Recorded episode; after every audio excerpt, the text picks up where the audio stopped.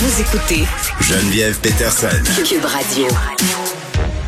Avec Jean-Louis Fortin, qui est directeur de notre bureau d'enquête, pour parler euh, d'un dossier dans le journal euh, qui fait peut-être écho à notre discussion de tout à l'heure avec Guillaume Lavoie sur le fait qu'on est en train de circonscrire euh, les ultra-riches, les oligarques qui sont dans la garde rapprochée de Vladimir Poutine. On sait que, bon, il y a plusieurs sanctions là, qui sont en train de s'appliquer à ceux-ci. Jean-Louis, salut. Salut Geneviève. On parle ouais. vraiment de gens qui ont absolument rien à foutre de la hausse du prix de l'essence ou de la hausse oui. de l'épicerie. Ces gens-là sont dans une autre sphère. Là. Ça leur dérange pas. Ils possèdent leur propre épicerie. Exact. Oui, exactement. euh, parce que effectivement, depuis le début de la guerre en Ukraine, euh, on, a, on a documenté au bureau d'enquête toutes les sanctions qui avaient été prises, mais aussi on, on a essayé de faire l'inventaire des possessions de ces oligarques-là. Puis euh, là, ce qu'il faut savoir, c'est que présentement, au Canada, là, officiellement, on a des sanctions contre à peu près sept cents de ces richissimes ou très influents proches oui. de Vladimir Poutine. Bon, souvent, c'est, c'est, c'est en, en très grande partie des hommes, on va se le dire, hein, des, des hommes d'affaires, des présidents d'entreprises, mm. des industriels, des politiciens russes euh, également. Mm. Des annonceurs euh, T V aussi, on a appris ça hier.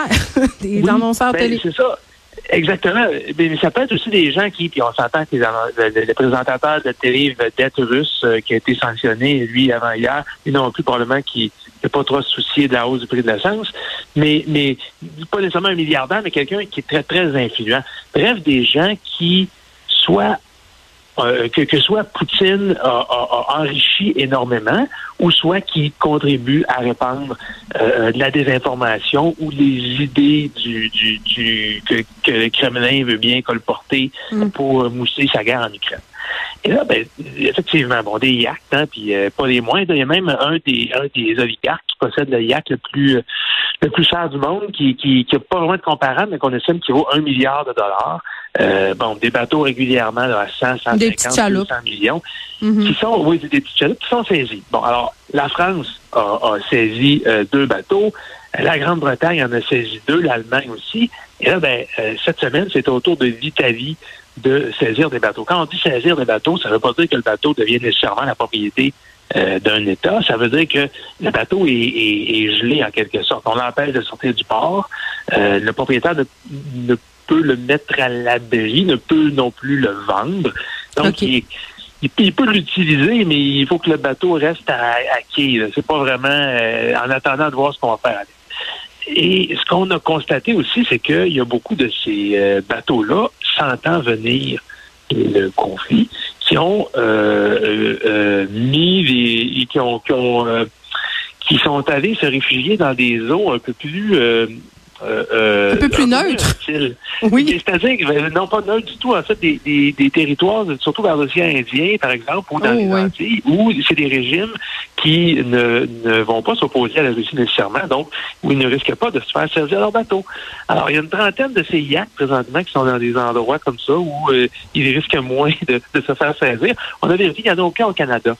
A, on n'a rien ici, on n'a pas de saisie semblable des propriétés... Ben, Mais moi, je veux dire, il y a quelque chose qui me qui me euh, qui m'impressionne euh, oui. dans les de, de, avec la régularité avec laquelle le Canada supposément s'en prend aux oligarques, bloque les, les actifs des oligarques. Euh, c'est-à-dire que bon, euh, il y avait déjà une liste d'à peu près six cent cinquante personnes qui étaient visées.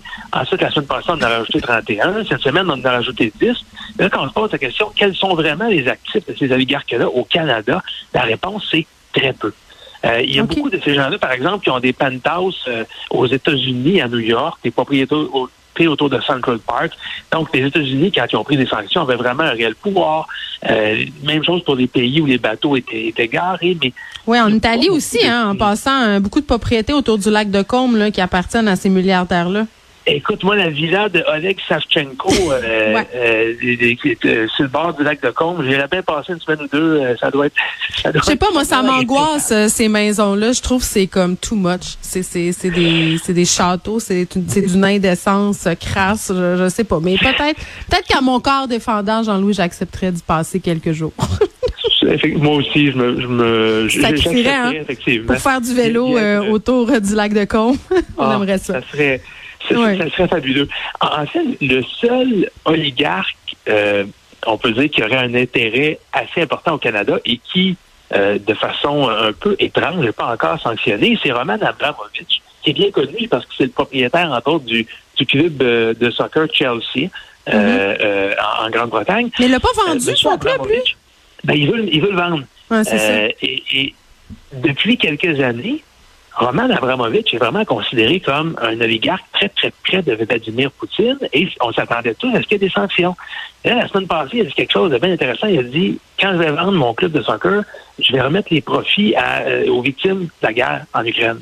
Oui. Alors, il s'est comme un peu distancé de Vladimir Poutine et c'est peut-être pour ça qu'il n'y a pas de sanctions encore sur lui.